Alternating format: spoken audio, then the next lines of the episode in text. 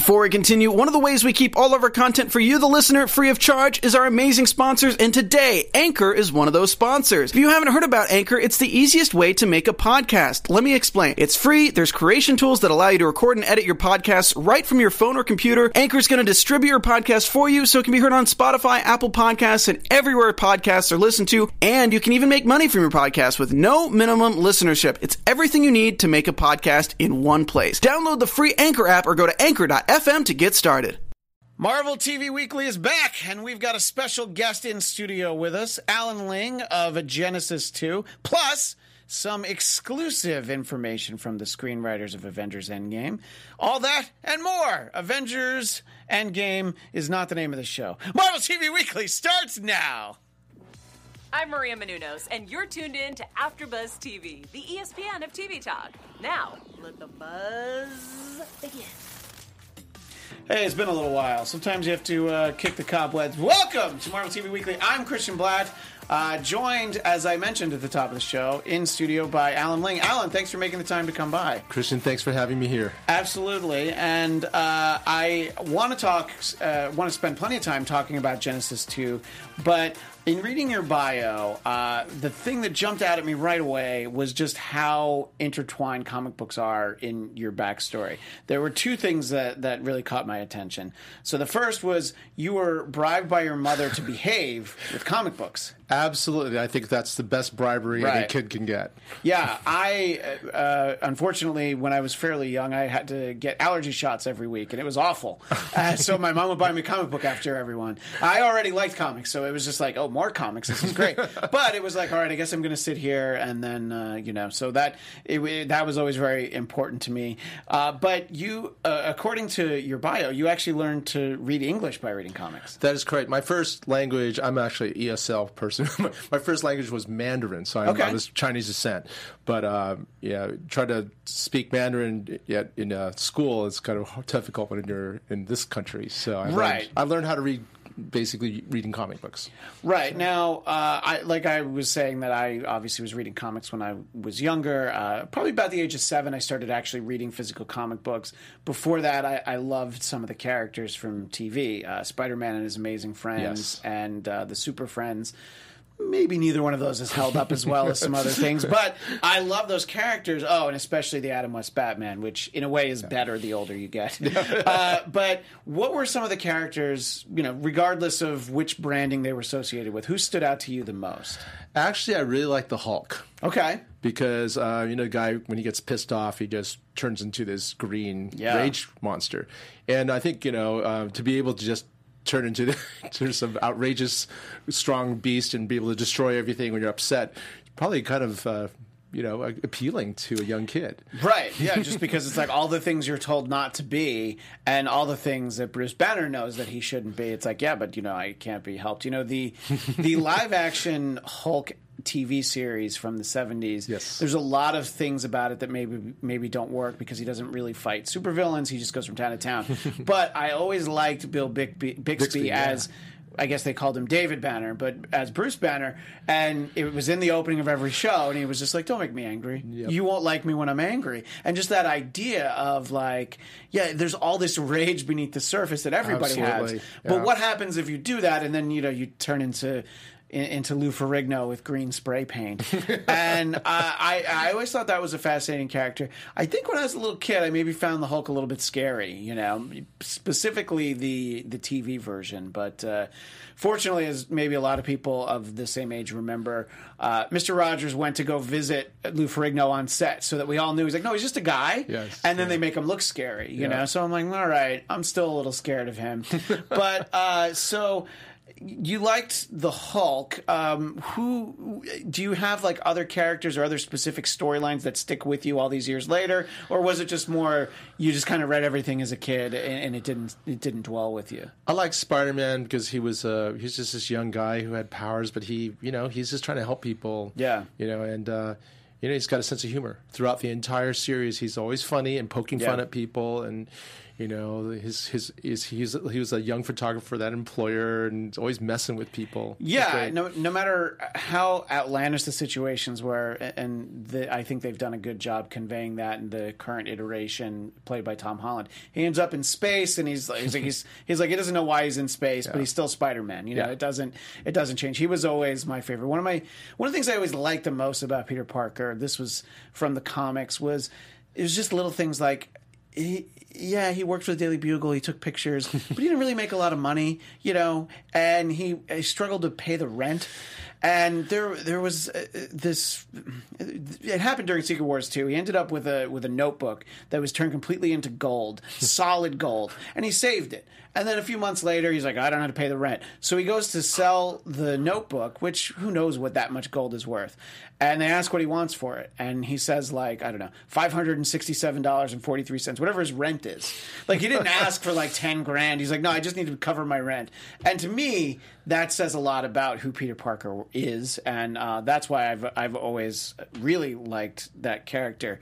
Uh, did you uh, stick around reading, you know, some of the mainstream titles, whether they be Marvel and DC, or at some point do you start to find maybe more independent fare out there? Yeah, as I got older, your tastes change. Mm-hmm. So I started to go with a lot of Dark Horse. Sure. Oh yeah, Dark Horse had some And, great and stuff. I, you know, and you're a teenager, you start buying heavy metal oh, of course, because of the yeah. nudity. they did have the nudity, and the, the heavy metal movie was great. The, the animated uh, movie. One of my favorite artists is Richard Corbin. Okay. and he's he's just an amazing guy, and I have some have collected some of his artwork, and now it, it's about a thousand percent more than it was when I bought it back, you know, seventeen years Sure, ago. yeah, yeah. And so, um, you know, I still collect original comic book art. Now, my artists are ones who, who when they're not doing digital art, they give me or they I buy Yeah. their original artwork they do for me because it helps them too. So I have I collect all the artwork that we do for the comic. Well, that's got to be cool too, because it's like the stories that you came up with. You actually have Yeah. the original artwork, Yes. and that's uh, just to sort of jump ahead for a moment. How much of what's produced for Genesis Two is traditional, you know, ink on paper versus being digital? Is is there a mixture? Is it uh, is it situational? How does that work? situational. Um, I think uh, the for the first four chapters of Genesis, there's a lot of mixture between some of the old older school artists Yeah. who do pen and ink, and then they scan everything, and then we digitize, and then we then we color in digital. And the last two issues, uh, like chapter five and six, are pure digital now. We do we Okay. because there's we have to go faster. Yeah, So- and the you know sort of my limited understanding from the creative side is that a lot of things that they used to do are actually done digitally now, like the the coloring and the lettering. yeah. You know, and, and that I was always impressed by, especially if it were like an X Men title with a lot of dialogue, just how small those letterers would be able to write. And I'm like, I don't I don't know how they do it. uh, so. Uh, you know, I referenced the the sort of the Marvel universe. Have you have you been able to have you kept up with the movies and TV shows at all? Sort of uh, what they've done. Just for me, I I find it really impressive what Marvel Studios has done without some of their most popular characters. Sure, they were able to kind of reach a deal with Spider Man, but you know, the first like eight years, Spider Man wasn't involved. The X Men are going to come back at some point, but they did this with a lot of really second tier characters like Iron Man, who I knew, but I think a lot of people didn't.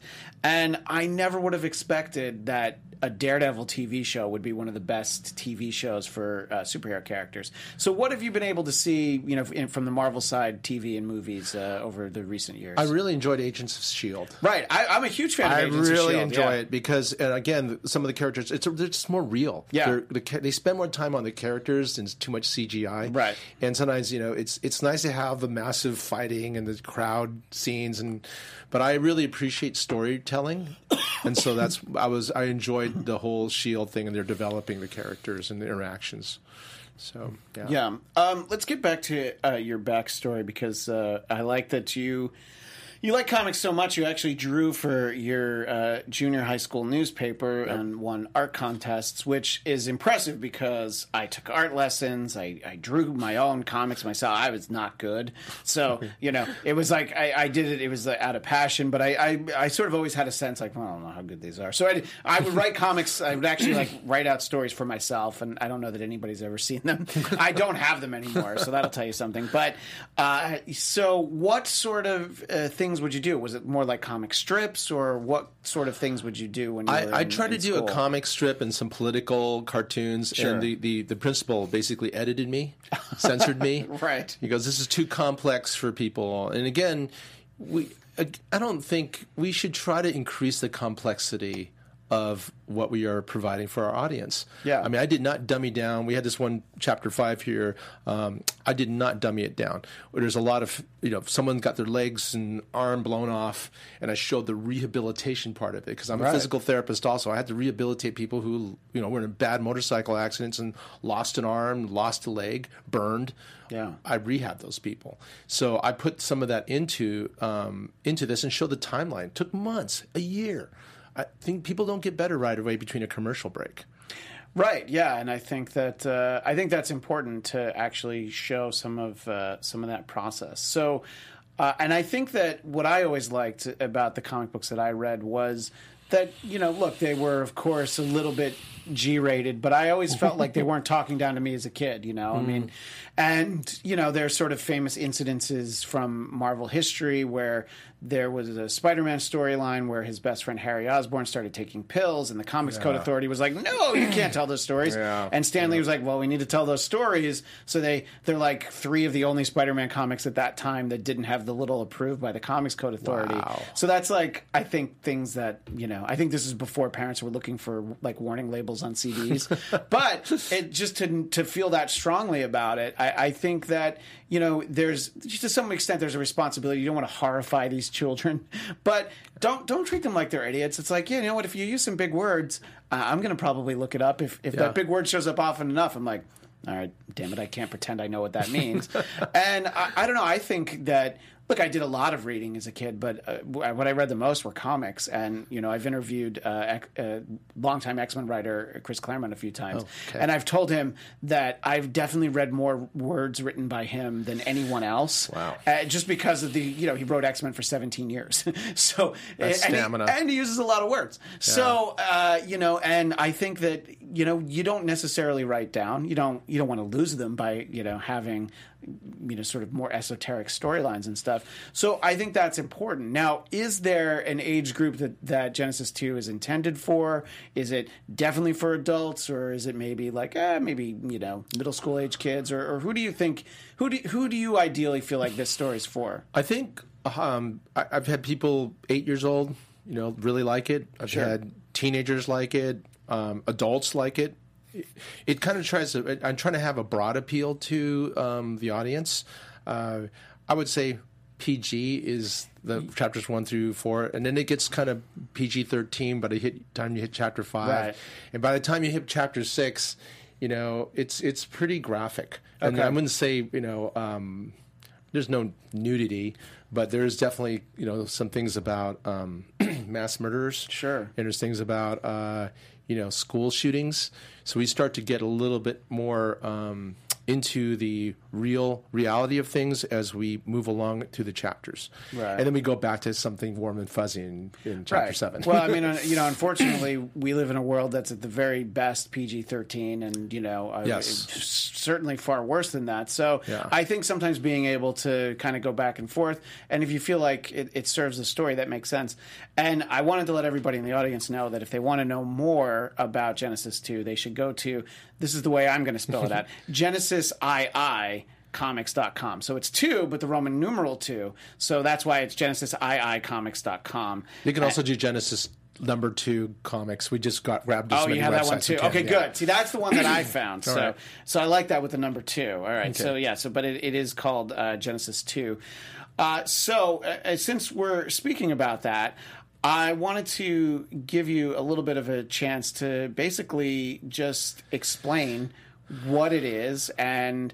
Uh, we can sort of talk about the the personal aspect of what led you to it, but in terms of telling the story, what is the story, and why did you feel it was important to tell at this time? Well, I wrote this. I started writing this story in about 2015, and during that time, uh, you know, ISIS or ISIL was basically conquering other countries. And I think people were very afraid that you know terrorist nations will start to form, and uh, fortunately, that's not the case today. But there was this thing where I um, said, "What if the world was fifty percent terrorist controlled? Yeah. What if uh, global warming did actually just was unabated and all of a sudden ocean levels rose another 70 to 100 feet what would the world look like then Right. so i created a world based on you know some of the worst case scenarios but um, we also there was also hope we had you know i'm a elon musk uh, kind of a disciple Sure. or whatever I, I, I really like his the way he's trying to evolve and change things so he's actually in this book as well So Elon Musk shows in there. yeah, and I actually Elon Musk has a copy of my book, and he didn't say anything. To, he didn't Public say- relations people did not tell me. Okay, you pull him out of there. Uh, He paints him in a positive light. I think that that probably helps. So that was actually going to be my next question: if you Mm-hmm. have to get that approved or not, or so you know, he's a public figure, so I don't, I don't even know how that works. you know? Uh, I don't know how it works either, but he has a copy, and and we made we put him in a positive light. He's a hundred. Yeah. He's 120 years old, and he's on Mars. I, I think he's probably like, this is the greatest thing I've ever heard. You Yeah. know, he's just like, he's like, he's like, I think I'll be 150, but I'll settle for 120. Yep, he's still alive. Um, so we we created a you know we had to do a little world building. Yeah. So Chris, the other guys, Christian Bose, the other artist, and I worked on it together, and we Right. came up with some of the story and the art together as we worked on this. Um, and um, the world is a crazier place. Drones are crashing into everything because now Yeah. we were now the drones are coming up, and so you know you're gonna have drone accidents all the time. They'll get bigger too. So. Um, my Which is funny, by the way, just when you think about drones for a second, it's like all of the things that you know Terminator predicted with the rise of Skynet. Drones actually wasn't one of the things that they really utilized a lot, and that's always the one. You know, you see somebody's flying their drone overhead. It's like, but what if the drone wants to fly somewhere else? You know, Oh yeah. when it goes in for that reboot, and then it's like, hmm, I'm not interested in where you want to fly. I want to fly somewhere else. But anyway, sorry, back to what you were saying. So we came up with a new term called drash, which Yeah. is dr- drone and trash. Okay. So it was a drone crashes, it's trash. so there's so much of that. That there's all a lot of. So the, the, world is basically busy, confusing. Um, there's always some act of anarchy going on because of the terrorism that's happening. Uh, so out of the out of all this craziness is uh, Daniel, who's one of the main characters, and he, he kind of represents, you know, this the, the, the, the, the calm scientist, the guy who likes to hide and doesn't want to deal with the rest of the insanity of the world. Right. And so he's one of the main he's the main character there. And then we have um, his childhood friend Lisa, who is a scientist who is also, you know, study she wants to just create this new technology to look for missing people because in a world where it's chaos people go missing all the time. So she's trying to create a technology that looks for missing people. The, the, the whole gi- gist is that you can create something really good but it can be used for nefarious other means. And so Right. her technology unfortunately is also which finds missing people can also be used to identify all sorts of world leaders and other people who with influence, and whoever gets it can also target them and kill them. Uh, I wanted to talk about sort of, you know, you mentioned the artist Christian Bow, who you collaborated with on this. I wanted to sort of bring up a, an image for those watching on YouTube uh, of uh, some of the characters and sort of talk about the character design and, and how it goes. Do you are you very specific for Christian what you want? How much of it is him thinking of these things, or is it like a purely collaborative process? Um, I think it's collaborative up to a point because um, it's like you know, for example, the eagle gorilla. Yeah. Start, we started out with a giant gorilla, a parrot. A dog and a cat, and we just said, "Okay, let's just make them bigger." Right. right? It's like, no, that's not enough. And I said, no, no, no we don't need another Iago or Tim, Tinkerbell. Right. Let's just come. Let's just get rid of the the the the the, the, the parrot. And then Christian goes, ha ha ha. Why don't we just put feathers on the gorilla? And every time he hits somebody, all these feathers come off. And I'm thinking. That's a genius great idea. idea, So yeah. we combined uh, the eagle gorilla is all Christian. Uh, the armadillo dog and the, the porcupine cat is my idea. Right. So yeah. yeah. So, and uh, like I said, uh, those of you watching on YouTube, you can uh, see all of this. But uh, if not, you can always go to genesis2comics.com and uh, see see more of it. So, uh, and uh, by the way, one of the things that I know is on that website, uh, you're able to download the first chapter for free. Absolutely. Which I think is a is a good approach. Uh, do you find that that's a good way to you know for look obviously a lot of people watching right now certainly haven't heard of this, and do you think that that helps sort of reel them in a little bit. It's like, well, do you want to know more? You know, just the the, the, the first taste is free. I think um, chapter one is one of the more, more informative chapters, but it certainly isn't the most action packed one. Okay. Uh, all of a sudden, you go into chapter two, you see the giant robot on the far right. Then all of a sudden, there's tons of action that goes Right. on. As a matter of fact, each page is probably, if you were to f- turn it into a movie, is like 15 seconds. Oh, wow, So it's like yeah, really yeah. fast reading, going through some of it. You know, while Yeah. there's a lot, of, and there's the giant robot, which you have to have some giant robot. yeah, I mean, honestly, you know, uh, a lot of things work better with the, the bigger the robot. Yeah, uh, the- and the- strong. Yeah. Uh, and uh, my understanding is what you would order would be basically uh, a 136 page graphic novel. Is that a, a complete story? Are you expecting to tell more stories? Do you have other projects in mind? Well, of- we have chapter five and six right here, Right. and we are continuing to do. Like I said, we're starting on chapter seven.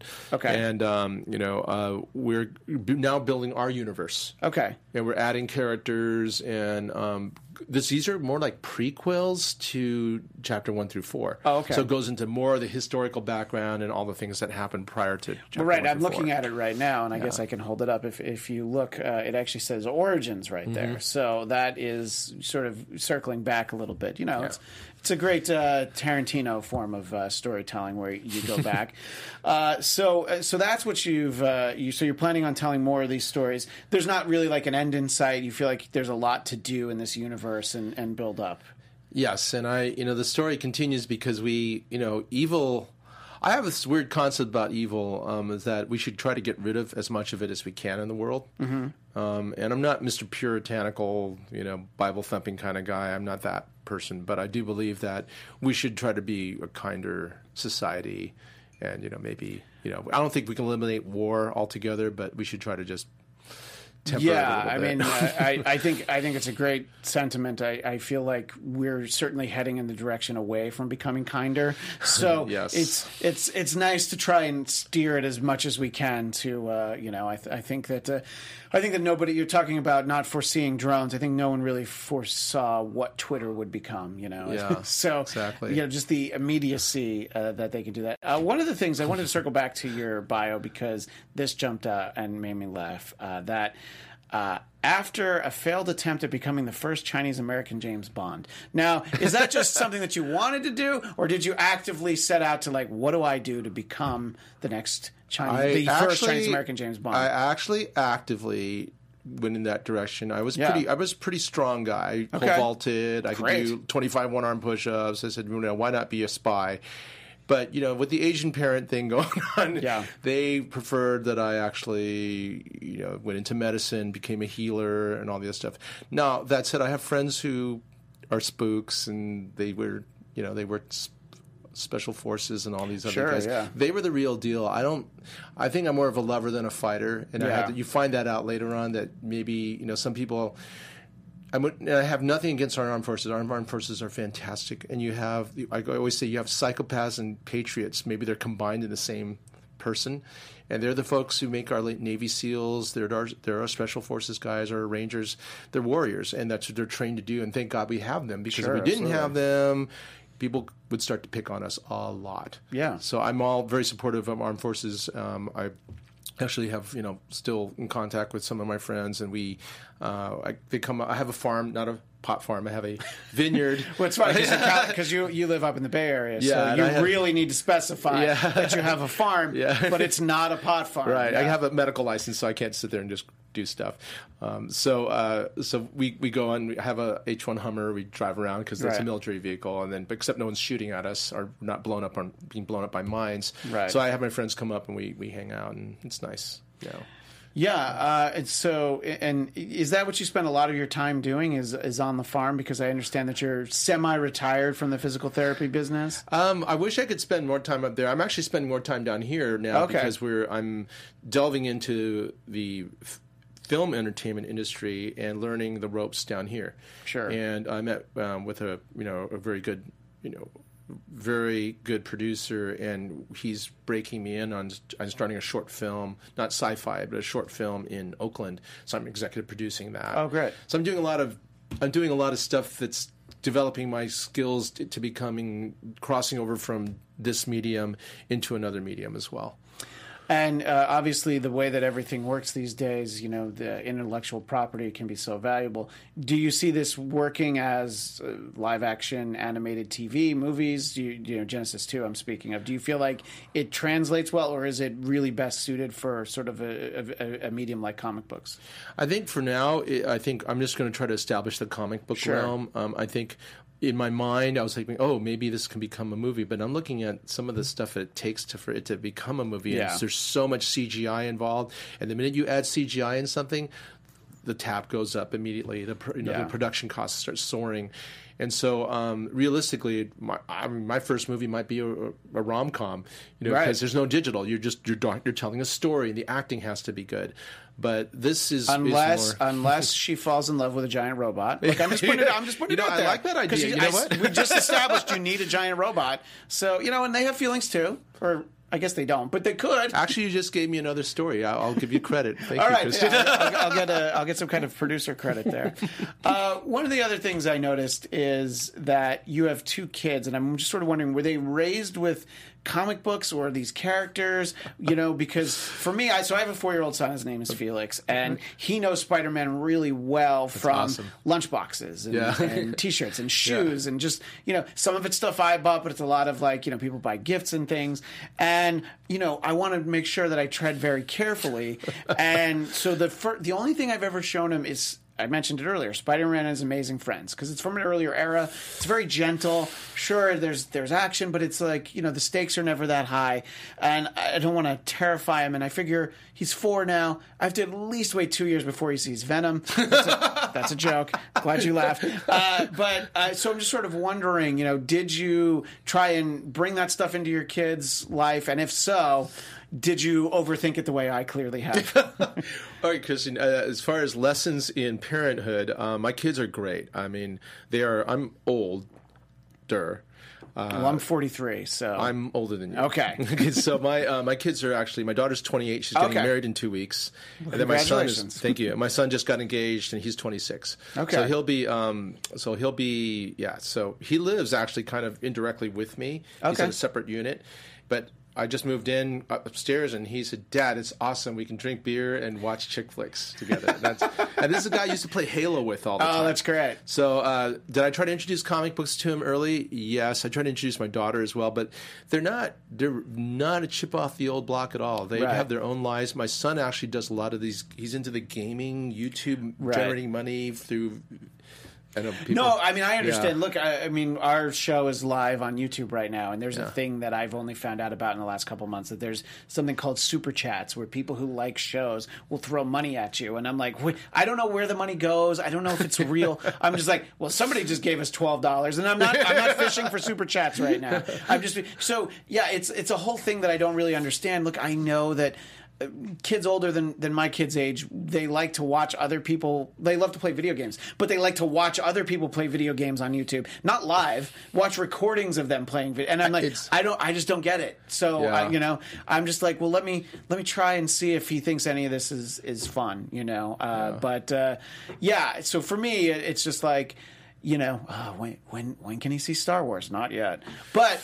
I mean, I, I saw Empire Strikes Back in the theater when I was four, so Yeah. because that's that's the year it came out, and you know my parents weren't going to pay for a babysitter, so I went. But, That's awesome. You know, so it's you know it's so hard to kind of figure it out. So that's why I was uh, trying to get uh, free parenting advice, and I think what I'm taking away is you can you can try as hard as you want. They're going to just find their own stuff. Exactly. But Just stay stay out of their way. Right. Uh, don't get in there. I, I've I've never tried to stifle my children. I, I've given them advice only one time, and I'm just going to say this one time. And then when I only say this one time, they listen. Yeah. Because they know I'm not going to say it again. Right. And and I just said, you know what? I have my own stories, or I don't tell them. I don't tell them what to do. I tell them my story. Right. So I go to the story, and they love my story sometimes, and it just you know it's real. This Yeah. is what happened to me. You guys know your own situation. Maybe you can think about whether it's going to apply to you or not.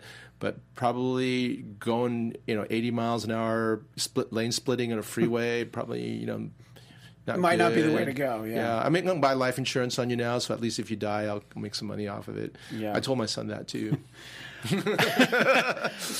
Well, uh, uh, one thing that it brings me to that I thought was interesting from your story, and obviously you don't want to dwell on the negative, but you talked about, uh, or at least in your bio, it references that when uh, I was on your 44th birthday, you almost died of complications from cancer, and Yes. I'm just sort of wondering what that situation does to you and how you're able to persevere and obviously come out on the other side from it. Yeah, well, first of all, I mean, it was pretty bad. I mean, I, only, I probably had a ten percent uh, survival rate after in year two. But you know, every then that's the thing about people who have, get diagnosed with cancer. Everybody is different. You don't necessarily die from cancer. You could die from the diagnosis, literally, if you just give up. Yeah. I've had friends who just gave up. They didn't eat. They stopped eating. They did the chemo and they stopped eating, and then they died from malnutrition Right, because right. they this diagnosis killed them. So um, I just kept going on. I just tried to do as much, listen to my doctors, do the same thing uh, that you know that I always did before I went back to work. People said, "If you go back to work, that'll kill you," and I said, "No, I don't think it'll kill me not to do anything, just to sit there and wait for it Right. to come." And I was just lucky it didn't spread. You know, uh, my tumor was encapsulated. I survived that. I think um, that didn't was not the wake up call though. The wake up call to start going back to do comic books with my father dying.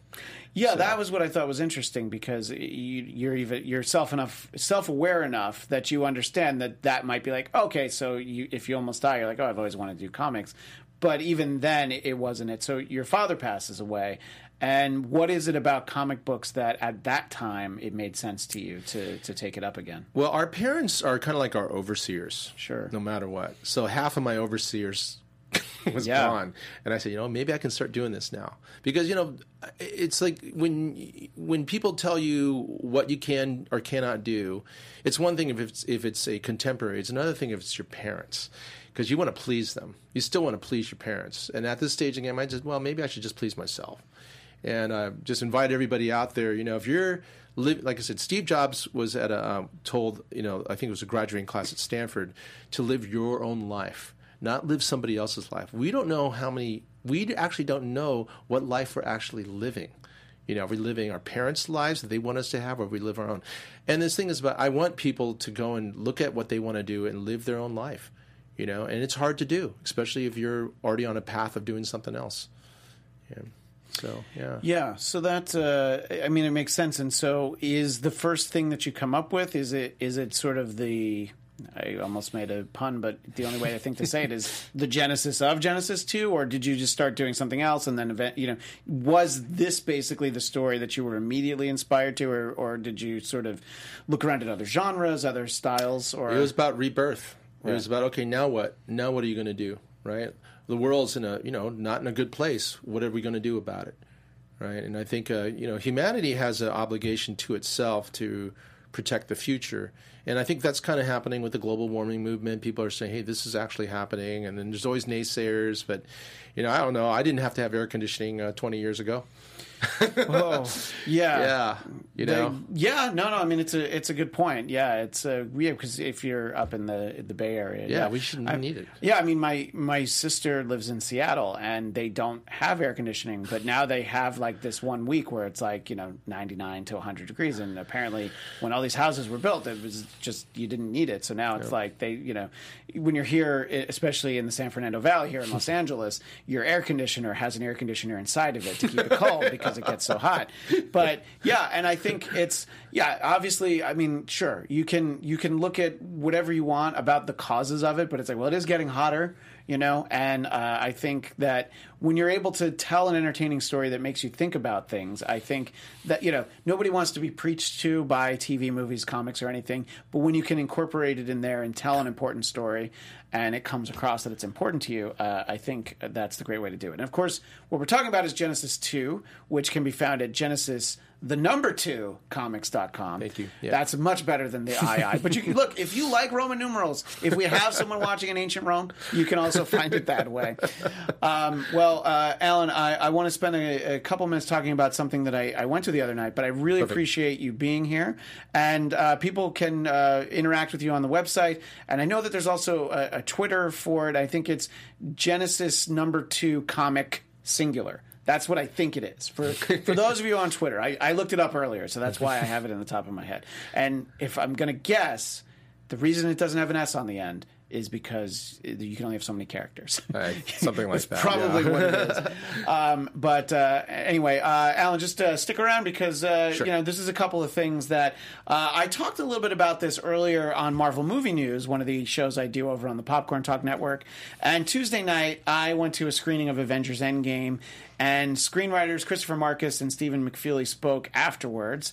And uh, there were a couple things that they talked about that I hadn't ever heard before. And again, if you watched Marvel Movie News, you saw me talk about this. They talked very extensively about the relationship between Steve Rogers and Peggy Carter. And, you know, Alan, if you haven't seen Endgame, I'm about to give you some spoilers. it. All right, good. So uh, there's been a lot of speculation on shows just like this one about, like, at the end, when Steve goes back in time and he gets that last dance. Well, when is that? And these these screenwriters felt very strongly. They're like, well, he went to 1948 because they stand by the integrity of the Agent Carter TV show, which I think a lot of people who are watching Marvel TV Weekly, we get very we're very vested in the idea that the TV shows count too. And there are a lot of there's a lot of there's a lot of indications that Agents of Shield is not necessarily canon for the which drives those of us who love the show crazy, but at least to the screenwriters they're like no we want that to make sense. So i love that. And i actually asked christopher marcus a very specific question about that big fight sequence at the end of endgame I, they had talked about all these different versions of the the screenplay that they had. And i was like in any of them did doctor strange open one of those portals and the defenders from netflix came out? And he's like oh we thought about it. And i'm like well that's a good enough answer right there. I like that they thought about it. But then he explained why they didn't do it. It's sort of like a logistical like tv schedules. But i liked his answer which was he didn't think it was fair. He and his his co-writer, both Marcus and McFeely, didn't think it was fair to the creators of those shows to tell them, "Here's what's going to happen to your characters at some point. They're gonna they're gonna basically get snapped away by Thanos and then come back five years later." So ultimately, I think that it's probably you know logistics of the actors and all of that. But I like the idea that you know you're at least respecting the other creators and not like, well, we're the movies. We'll do whatever we want. We'll we'll, we'll we'll get those actors uh, on set anytime we want to. Uh, and then uh, a, a very fascinating thing that they talked about was there was a sequence that they actually had planned for Infinity War. Where that took place in the Mind Space, and Bruce Banner faced off against the Hulk in the same arena from Ragnarok, and ultimately you were going to get Smart Hulk at the end of Infinity War, and they went so far as to having to reshoot the beginning sequences for Endgame because they filmed it with Mark Ruffalo as Smart Hulk. And they thought it worked much better for the character to kind of give him this arc where that happens later. And uh, I can't imagine what it costs to reshoot a movie like Avengers Endgame, even, you know, five minutes of it. You know, you talked about CGI and what that does to budgets. Well, it's like, well, you spent all the money to, to get ready for Smart Hulk, and you're like, no, we got to have we got to have Banner in the armor. Ten million dollars a minute. I- I- you know what? That doesn't that doesn't surprise me at all.